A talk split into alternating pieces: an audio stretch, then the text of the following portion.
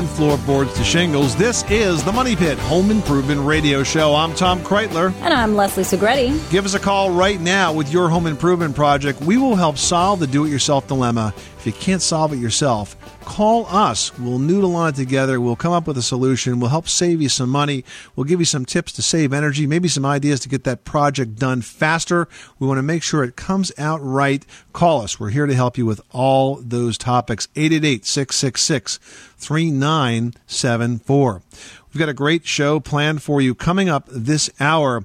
Tornado season is actually starting to die down a bit, but that means that hurricane season is getting underway. So hooray for bad storms. And even if you're thinking, hey, no problem, I don't live where we have tornadoes and I don't live anywhere near hurricanes, but you do have severe summer thunderstorms too, right? They're always present. So we thought it would be a good idea here that we are in the middle of summer to talk about how you can inspect your home for damage after a storm has passed. Because my experience has been, after 20 years as a professional home inspector, that it's super easy to miss something that bad that happens to the outside of your house that can add up to a big and expensive repair down the line. So we'll give you some tips on how to make sure that doesn't happen to you. And also had this hour, if you're like me with young kids and you're doing a lot of laundry, are you wasting money on your laundry detergent? And I mean, this really could be anybody. We all do the wash, you know? Well, an expert from Consumer Reports is going to be along this hour to tell us the results of their latest testing and give us ratings on this common household product. And also ahead, if you are sweating at home right now and but maybe you're trying to avoid cranking up the AC to save some money, we're going to tell you three free things that you can do to stay cool and keep your energy costs low. And also, one caller who gets on the air with us this hour is going to be able to turn their garage into a workroom with one tool. We're giving away a garage power station from Chamberlain, and it's got air, power, and lighting all in one. Very cool product worth $129. So give us a call right now at 888 Money Pit, 888 666 3974. Leslie, who's first? Catherine in Wisconsin's on the line with a soundproofing issue. Tell us what's going on. I live in a condo with a basement, and there's an I beam that runs through the basement. And when I'm in the basement, I can hear my neighbors from two uh, houses down talking in their living room because their voices travel down the I beam. Wow! So I was crazy. so I was interested in covering the I beam somehow uh, to reduce the noise, but I wasn't sure what the best way to do that would be. Well, there's a couple things you can do. First of all, can you can you frame in the the I beam so that it's like has something that we can attach a drywall to? Yeah, yeah, I could. I just wasn't sure what to what to do that with, or okay. if that would, so would help. once you yeah once you frame it in, there's a product called Quiet Rock, and it's Okay. a soundproofing drywall. It's sold at Lowe's. It's pretty expensive. I mean, regular drywall's five bucks a sheet. Quiet Rock's about forty bucks a sheet, so it's pretty expensive. Yeah, but, but you don't need a lot. If she can hear them, they can hear her. Yeah, but you don't need a lot. You know, you don't need a lot. So, so if you can frame in that beam and you're sure that's where it's coming from, uh, you may want to think about uh, using quiet rocks to actually qu- uh, cover the I beam, and, and that should do the trick. Oh, really? So I wouldn't need to put uh, additional insulation between. The- insulation is insulation doesn't really work as a soundproofing Okay. material. It's kind of a misnomer to think that insulation works on a wall. It's cheap, but it really doesn't do much. The quiet rock absorbs the vibration of the sound, and I think that's what you need to do. Okay, great. And the quiet rock is uh, is just spelled like it sounds. Yep, Q U I E T rock. If you go to uh, Lowe's.com, you can find it right there. And, and um, I, was able to find it. I needed it for a project. I was able to find it right in my local Lowe's. Thank you. Bye. Kevin in Texas is dealing with a dangerous situation. You've got water leaking through a light in your kitchen? I actually live in an apartment, but nevertheless, my concerns are, you know, obviously, you know, valid uh, for my health and so forth. All of a sudden, water started coming through the light fixture in the kitchen, and uh, I threw down buckets and went up and knocked on the gentleman upstairs uh, door, and turned out his washing machine had gone crazy and had uh, put a bunch of water into my ceiling that Oh, most wow. of which came right through the light fixture, point of least resistance. However, I can tell that it got into the rest of the ceiling. There's a place where this living room is bowed in, you know, with a stain, so I know that they got wet up inside there. And furthermore, the guy, uh, when he was made aware of it, apparently thought that it wouldn't act up anymore and actually turned on his washing machine again and went and stepped into the shower. And so it just, you know, leaked profusely until we could finally get his attention. Me Oh, my between me and maintenance, you know, I mean, we're sitting there with shop vac buckets and mops and just shaking our heads. Wow. So it was a one-time event, so it wasn't an ongoing leak. And I was wondering what my risks are of black mold. Is there a test? Is there a preventative? You know, what, what's the story with that? Yeah, it's a good question. Um, but here's the good news: a single leak like that that happened and then dried out is not going to become an ongoing mold problem. If it stays wet for a long, long time, and especially if it's in an unheated place, it's more likely to become a mold problem. But a single leak like that is not. Um, and also, one more point, and that is you mentioned that your ceiling bowed. If, and I hope it doesn't, but if that ever happens to you again, what you want to do is somewhat counterintuitive, but that is to poke a hole in the ceiling wherever you see that water starting to form. Because Right. it's easier to fix a hole than it is to replace the entire ceiling, which is probably what will end up having to be done. But when you see water coming through like that, uh, what you should do is grab a screwdriver and just poke a couple of holes until you find the spot where the water just starts dripping out. The quicker you can Right. empty that ceiling of water, the better off uh, you're going to be. And you know, we had a problem like that not too long ago because of a piece of flashing that blew off our roof. And the first thing I did was took a Phillips screwdriver and poked three or four holes until I found the right spot. All that water drained right out, and all I had to do was fix those holes, and didn't even have a stain on the ceiling when we were done. Wow, yeah, that's good advice there. You are tuned to the Money Pit Home Improvement Radio Show on air and online at moneypit.com. Now, you can call in your home repair, home improvement, home storm proofing, or even just something as fun as a home decor question 24 hours a day, seven days a week at 1 888 Money Pit. 888-666-3974. Up next, speaking of summer storms, tornado season ending, hurricane season starting, summer thunder and lightnings like severe storm season, well, we're right in the middle of it. Sometimes you feel like you really can't get a break from those types of storms. And while you can't do anything about the weather, one thing you can do is to learn how to inspect your home for those very subtle signs of damage that could lead to big repair bills later on. What to do after a storm rolls through after this.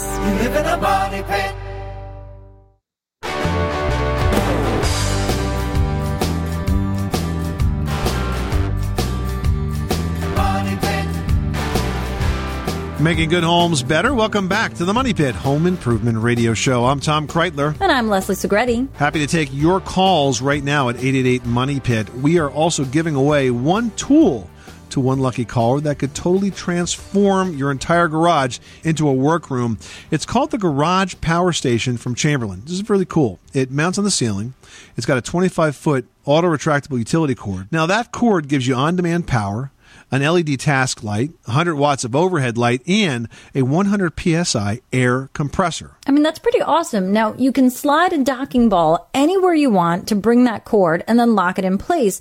It's really the only cord with the power to pump up, light up, and power up everything from a single unit. It's available at the Home Depot and worth $129. Check it out at chamberlain.com and call us right now at 888 Money Pit for the answer to your home improvement question and your chance to win. Mike in Iowa is on the line with a venting question. How can we help you? Uh, yeah, I, I was listening to one of your shows earlier, and uh, he was talking about you know how the bathroom vents are vented into the attic. Yeah. And I have that problem uh, Ah. regarding that. You know, like they're, I mean, it's right into my insulation. It's not vented out by any means. Yeah. Yeah. Very I'm common problem. What's the best, yeah, what's the best way to fix that problem? Okay, so what you want to do is you want to uh, install a duct, uh, a vent duct, and you can use flex duct for this.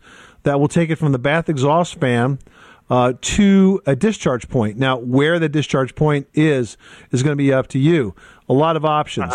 uh typically, you can take that out to the nearest side wall, like a gable wall, and bring it right through the wall. And you would use a, a, a termination point, a discharge point. It's like a piece of flashing that has like a hood on it and lets the air get out, and it snaps shut and keeps it from getting wet. You could also take it and you could drop it into a soffit, but you have to actually bring it through the soffit again into a grid so that it's not obstructed. So you can take the vent and, and drop it down so it, it points towards the vented soffit right right out. Or you can take it up further and point it right at a existing roof vent. Now I don't like that as much because I think that the higher you try to lift that air, the less effective it's going to be. Mm-hmm. But that is an option. You can bring it straight up and pointed out an existing roof vent and let it exhaust there. Uh, over the, you know, my house is about six years old, and I'm wondering, you know, I'm paying uh, pretty high elec- uh, energy bills regarding the heat. Because what happens is when the insulation gets moist from all that moisture that's being dumped into the attic, it completely cuts down on the R value of the insulation. So you do need to get that vented outside, whether it's through the siding with one of those trap doors that sort of opens out uh-huh. every time you've got it on, or through the soffit. But you want to keep it the shortest run so that you can effectively move that air. Now, if you're evaluating what's going on with the insulation up in the attic, you really need to look at how much compression is there, what is the condition. Are you talking about like pink fiberglass bats? Uh, it's got a white fiberglass. Uh, It looks like it's blown in. Yeah. Yeah, you you can add more blown in because you want it to fill up to the you know the floor joist when you're looking up in your attic floor. You want it to sort of reach the you know the height of that bay, and you can do that with uh-huh. more blown in. Or what you can do is just take rolls of fiberglass and go perpendicular to your floor joist, just to sort of make up and add some oomph to the R value, and that will really enhance your insulative value. But you do have to vent that outside. Okay. All right. Thank you. You're welcome, Mike. Thanks so much for calling us at 888 Money Pit. Well, this has been an especially rough tornado season, and just recently, Colorado State University released its forecast for this year's Atlantic hurricane season.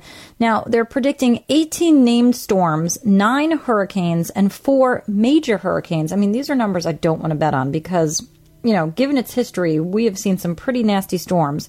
Plus, even serious summer storms can cause damage, which is why it's a really good idea to know what to look for after the storm has rolled through. That's right. And it's easy to spot things like broken windows, but there are very easy to miss things that could add up to big trouble down the road. So, what I like to do is first examine all sides of a home from the ground up to check for wind damage. Now, you can do this by eye, you can do this with binoculars, by checking the roof, and so on. You want to look for the loose siding, loose trim, loose soffits, and missing or broken roof shingles.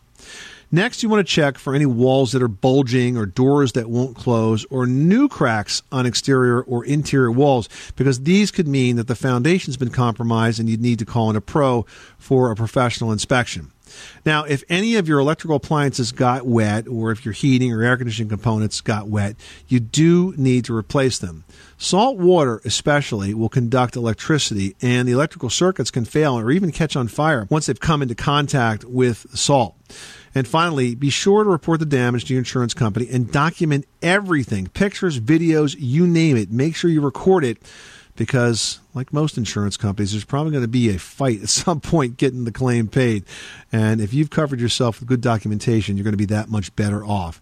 If you want more tips on how to deal with issues that arise in your house after a storm, we've got those online at moneypit.com. Now we've got Carol on the line from Oregon. How can we help you today? Well, I've got a problem. I should know better, but I have rented to people with who brought in a puppy, Okay. and Oh, now terrible. I've got to deal with lots of uh, urine, fecal. It's damage uh, that's probably been on there too long, too deep, gone through the carpet to the pad to the subfloor. So, uh, my question is, can the stain ever be removed? I'm thinking I should just take everything up.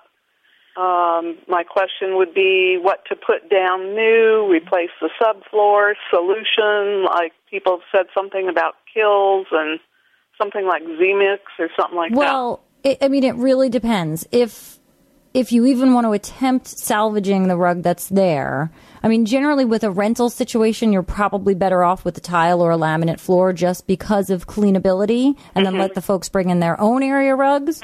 Um, but if you want to attempt to sort of get the stain away, get the odor away, there's a product that I used when I was training our dog who was untrainable for the first year.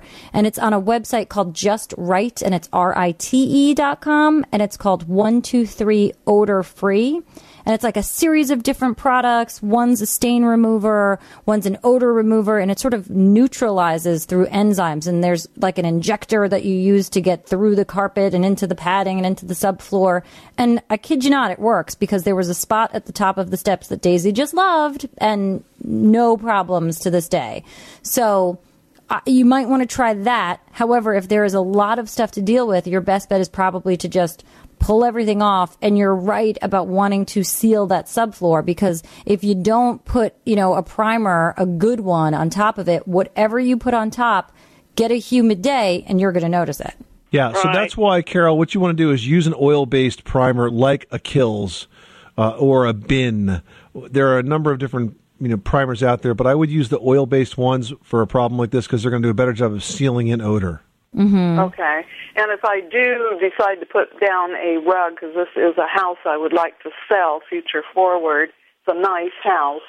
Uh, is there a type of rug that uh, can better be cleaned? Okay, yeah, it, it is from Mohawk, and it's a carpet that they call Smart Strand, and it's got built-in stain and soil resistant that's never, never, never going to wear off or wash off or clean off, and it feels soft, and it's environmentally friendly because it's made in part with you know like a recycled plastic. And uh, I think it was last year at the Builder Show, Tom and I were at the event, and they were just launching this Smart Strand product, and they had taken you know, carpeting and carpeted the pen of an elephant at the zoo and left it in there for a year and then took it off, cleaned it, and like, you know, brought a patch in and like had half under the cover of glass and half out.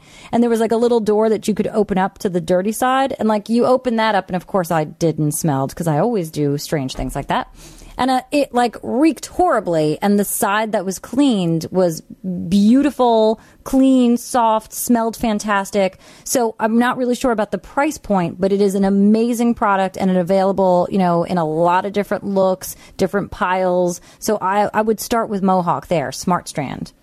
Okay. Thank you so much. now we've got steve on the line who's dealing with a vinyl siding issue. Tell us what's going on Uh, I bought a house last summer and uh, was further uh, looking at it closely. I noticed that the uh, siding is severely uh, oxidized, and I was I tried a little baby oil on a section of it, and uh, it looked good for about a month. But uh, baby oil? just was one. yeah, Baby oil? Well, is your house your baby?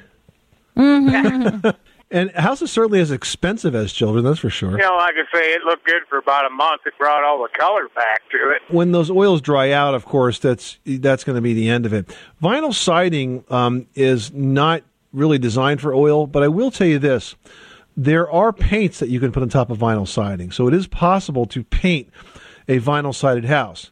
That said, you know what comes after paint, don't you? Repaint. So, you know, once you start this process, you're going to end up having to paint it again, Steve. But you can paint vinyl siding. Uh, you just need to make sure. I would go to a, a Sherwin Williams or a good quality paint supplier like that and make sure that you pick up a paint that uh, is rated for vinyl siding. Does it feel pretty easy? No, it's designed to adhere. That's why it has to be special for vinyl. Oh, I see. Okay? Okay, thank you. You are tuned to the Money Pit Home Improvement Radio Show on air and online at moneypit.com. Well, if your house is anything like mine, there's never a shortage of dirty laundry, or more recently, a shortage of clean laundry just waiting to be folded.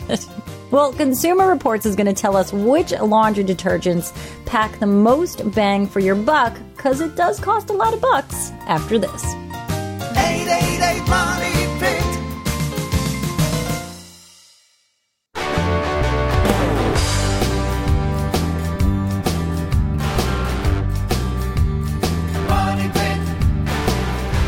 Making good homes better. Welcome back to the Money Pit Home Improvement Radio Show. I'm Tom Kraeutler. And I'm Leslie Segrete. Well, doing the household laundry is not a chore that most of us look forward to doing, but choosing the wrong laundry detergent can actually make that chore not only a waste of time, but also a waste of money. And it's true that not all laundry detergents are created equal. In fact, Consumer Reports found a pretty big difference between brands, performance, and price. So we're joined today by Dan DiClerico, a senior editor at Consumer Reports, to tell us more about their findings. Welcome, Dan. Hey, it's great to be here. Thank you. So what's the deal? Everybody just brings in their dirty laundry from a week, you know, kids soccer tournaments, whatever, or do you actually manufacture stains while you're doing this testing? We, we do actually manufacture them. We work with um, fabric swatches that are stained with a variety of different tough stains, mud and blood and grass, and something called dust sebum, which is a uh, supposed to simulate ring around the collar.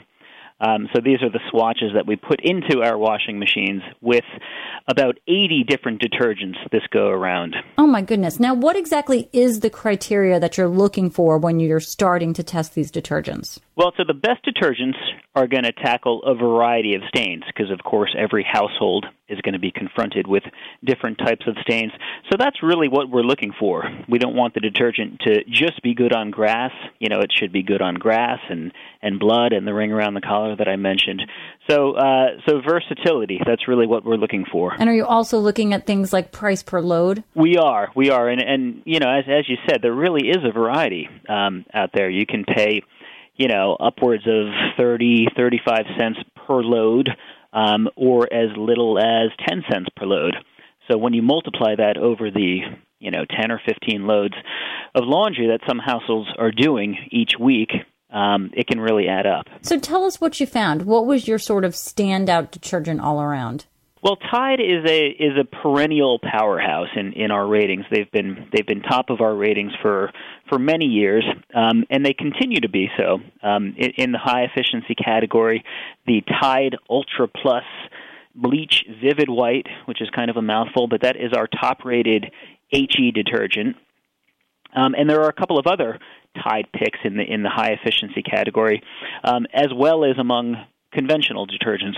So Tide really is a, a, very safe bet when it comes to laundry detergent. Now, how about cost per load? Does it tend to be more expensive? It does. You're gonna you're gonna pay a bit more, so that's where we have some nice options. And and Tide is really starting to feel feel the competition from a couple of names in particular. Um, Wisk being one. Um, among conventional detergents, uh, Wisk is actually our top, our, our new number one there. So that's kind of big news. It does cost a, about as much as as uh, the Tide pick in in that department. But when we move over to high efficiency detergents, uh, there's a Wisk that we like there very much, the Wisk Deep Clean Free and Pure, and it costs just 14 cents per load compared with 23 cents per load for the top rated Tide. Uh, so that's a great alternative and one more that I'll just quickly mention um, is a Costco brand, the Kirkland Signature. It costs um, as little as nine cents per load, so that's great value. If, you, if you're a Costco shopper, um, you should definitely check out the the Kirkland brand laundry detergent because it, it delivers great performance um, and great value. And I think it's probably hard to say that a laundry detergent could be labeled as green, but I feel like sometimes you go in the, you know, the supermarket aisle and you're seeing laundry detergents that are like green or environmentally friendly. Are they saying that first of all, is it real? And secondly, are they saying it because of the ingredients used are better for your skin or better for the plumbing? You know, what categorizes that there to be green? It's you know it's a it's a big marketing campaign. There are a lot of quote unquote green detergents. Now the thing to keep in mind, and you really need to be careful about this, is there there are no federal standards for things like natural or earth friendly.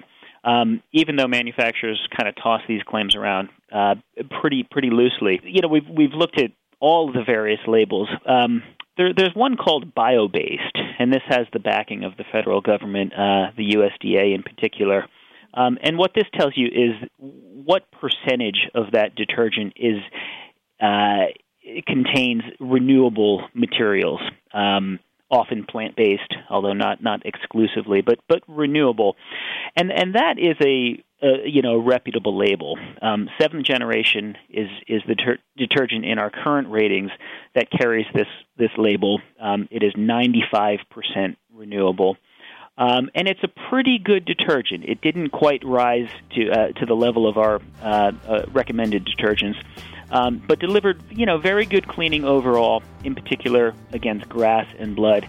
So it's a good option if you're looking for a a, a truly green detergent. Well, it's definitely a very interesting topic given the amount of laundry that you, Dan, and I both tend to do given our Yeah. children. Um, if you guys want to check out all of the results, you can actually pick up a copy of the Consumer Reports magazine's August issue, which is on shelves now. Dan DiClerico from Consumer Reports, thanks so much for stopping by the Money Pit. Well, up next, are you feeling the heat of the summer and your rising energy bills? We've got three free things that you can do to cool off and cut those costs after this.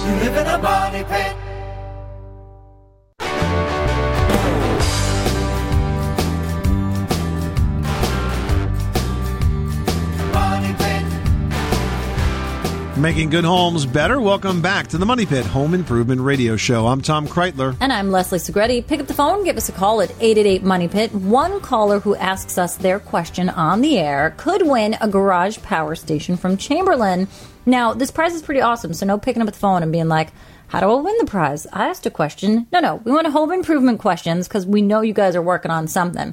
Now, this garage power station from Chamberlain is a great ceiling mounted device that's going to supply air, LED light, and power to your garage work area all through one 25 foot retractable cord. It powers on and off automatically. You can pump up, power up, and light up anything from this one single unit. It's worth 129 bucks and is available exclusively at the Home Depot. You can see the power station in action at chamberlain.com and give us a call right now at 888 Money Pit for your chance to win. Brian in Texas, you've got the money pit. How can we help you today? Hi, yeah, we have a house that's about a year and a half old, and it has a the upstairs has a game room, playroom area, you know, Mm-hmm. and got a two year old and a six year old, and so I'm trying And to lots think of of stuff. trying to build, yeah, Yeah. lots of toys, you know. So I'm trying to think of like a seating area, bench, storage area, you know, suggestions, ideas. I mean, you're on the right track. I've done um, a ton of makeovers on $100 makeover with a similar situation where small kids, lots of stuff, multifunction rooms. You want it to look good, you want it to be practical, but you want to have a you know a place for everything and everything in its place. And, you know, if you're a handy guy, you can easily make a storage bench. And it could be something as simple as, you know, a framed out box with one of those slowly closing hinged tops to protect the kitty's fingers. Um, you know, either painting it or wrapping it in fabric, padding the top and wrapping just the top, veneering the bottom. I mean, it depends on your skill level. And there are ways to, you know, even modify existing pieces that you might have.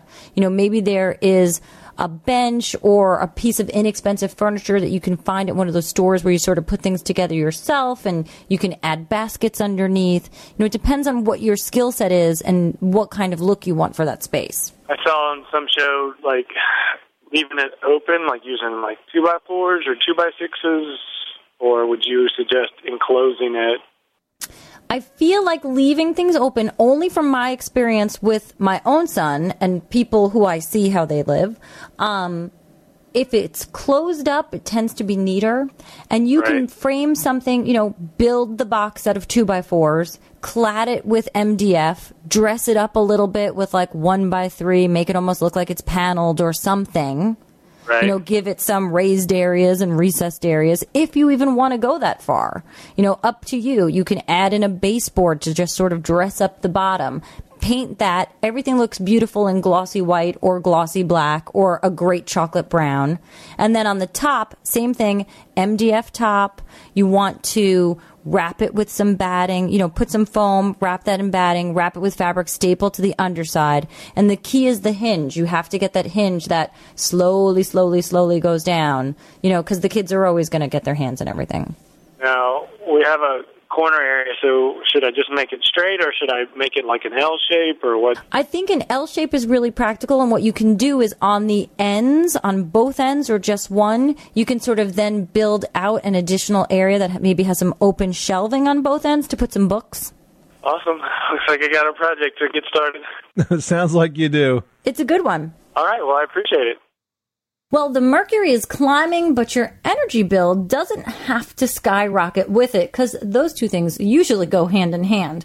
Well, there are things that you can do to stay cool in the summer while keeping costs down. And the best part is they're simple and free. First, a simple step.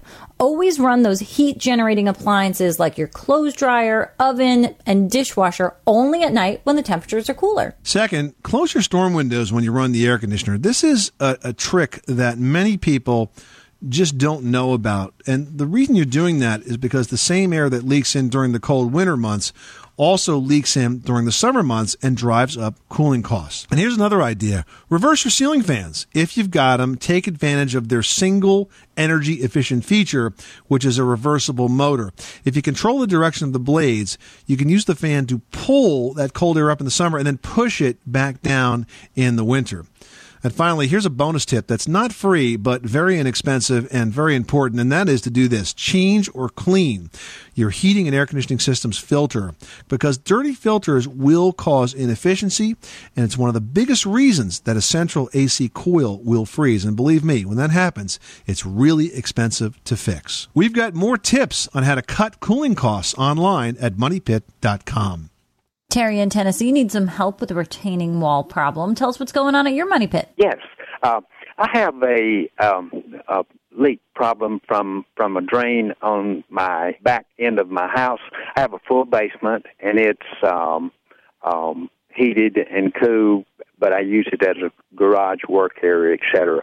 From my garage, there's a retainer wall uh, that goes past the end of my drive it's about 20 yards long. I have two drain pipes at the bottom of that, and when it rains, well, mud is coming out, so undoubtedly it's stopped up. And I'm hoping that you can give me the name of some apparatus without digging out the whole entire back of the retainer wall. So the mud gets from behind the retainer wall and then comes out the bottom of it on the low side. And what runs down your driveway or something? Yeah, the retainer wall is right at uh, the end of my driveway coming up from the street to the end of the house. So the solution here would have been in the way the retaining wall was built to, to begin with. Because behind the retaining wall, it sounds like there's a lot of dirt sort of pressed right up against it. The way to build this is dig down um, around the retaining wall, probably about two feet behind it. And then you're going to have stone that is about 12 inches uh, away from the retaining wall. Behind that, you'd have a filter cloth, and then behind that, you'd have soil. I'm talking vertically now. So uh-huh. up against the retaining wall, you have stone. Right behind the stone, you have filter cloth. Right behind that, you have the soil. And so, if you don't have something like that, and you're getting a lot of dirt that's just basically turning to mud running through the wall, then that's going to happen. Now, I guess your question is: Is it really worth it to regrade the area behind the retaining wall? To put in the proper type of drainage, drainage stone and so on, uh, or you just put up with cleaning your driveway every once in a while. I mean, for me, I, I if I bought into a house that was like that, um, I'd probably clean the driveway every once in a while. Yeah.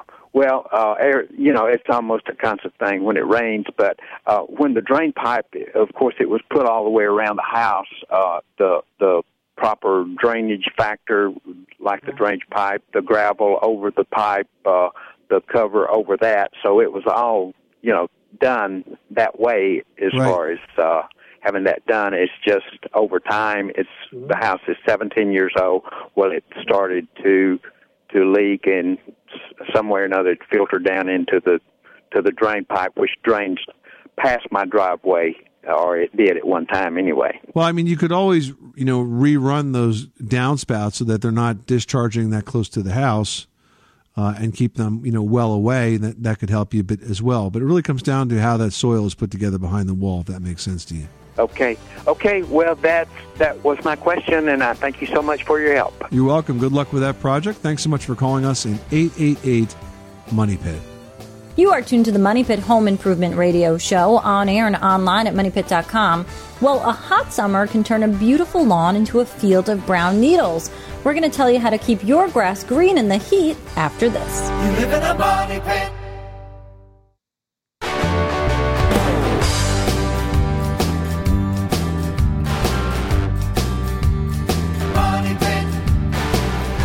The Money Pit is brought to you by the new Chamberlain Garage Power Station, an air inflator, utility cord, and LED task light, all together in a new three in one tool.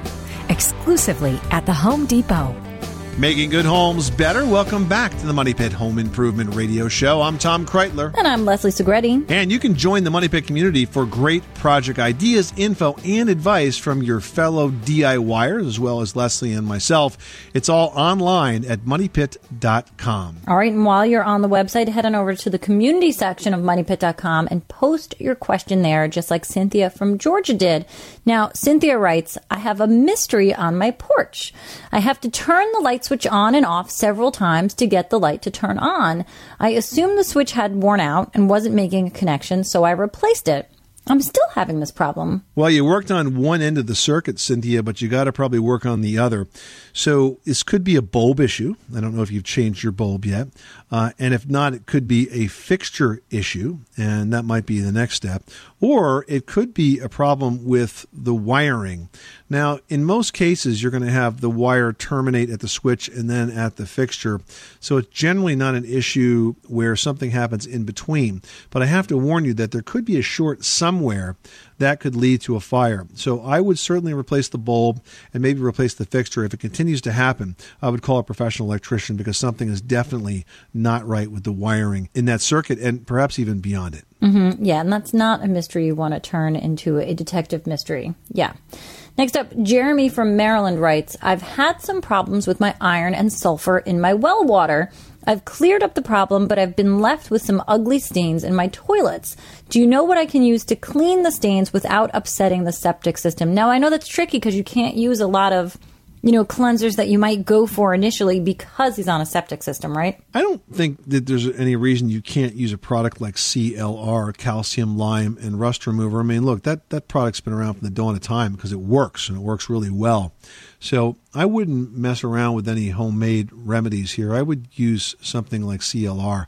I think that, that will clear that, that rust up very quickly. All right, next up, we've got one from Jimmy in Michigan who writes My friend is a general contractor. I'm about to retile my bathroom, and he told me a trick he uses to seal the tile before he grouts. Does this sound right to you? Only if you're not using a glazed tile, Jimmy, because if you've got a glazed tile, you wouldn't seal it. If you're using an unglazed tile, like a clay tile or something like that, you know, like a Mexican tile, in that case, yes, you can put the tile down first, then seal it, and then grout it. In fact, it'll make the grouting project that much easier because the grout won't sort of leak into the clay tile and make it a hard, you know, project to clean it off when you're doing the grouting project. Oh, it is super hard to clean the grout off of an unsealed tile. So if you're using an unsealed tile, seal it beforehand. Well, the dog days of summer are just about upon us, and that's a time when you can watch your beautiful green lawn turn into a totally brown disaster. Leslie's got tips on how to keep your lawn looking good in today's edition of Leslie's Last Word. Yeah, you know, I've seen one too many lawns turn into a hayfield when the true hot summer weather rolls in. So, to keep this from happening to you, first of all, you want to cut back on mowing. Cutting too often can actually cause the grass to lose moisture.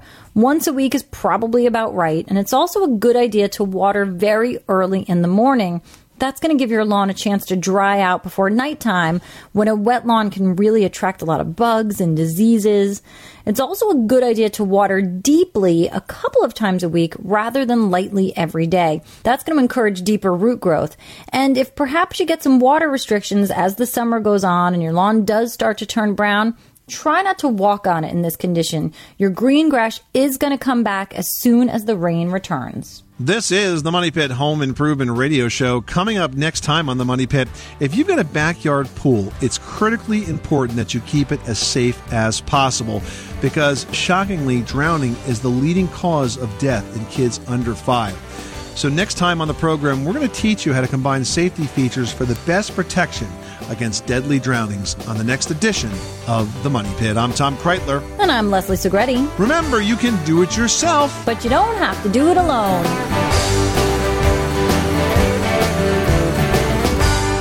You live in a money pit.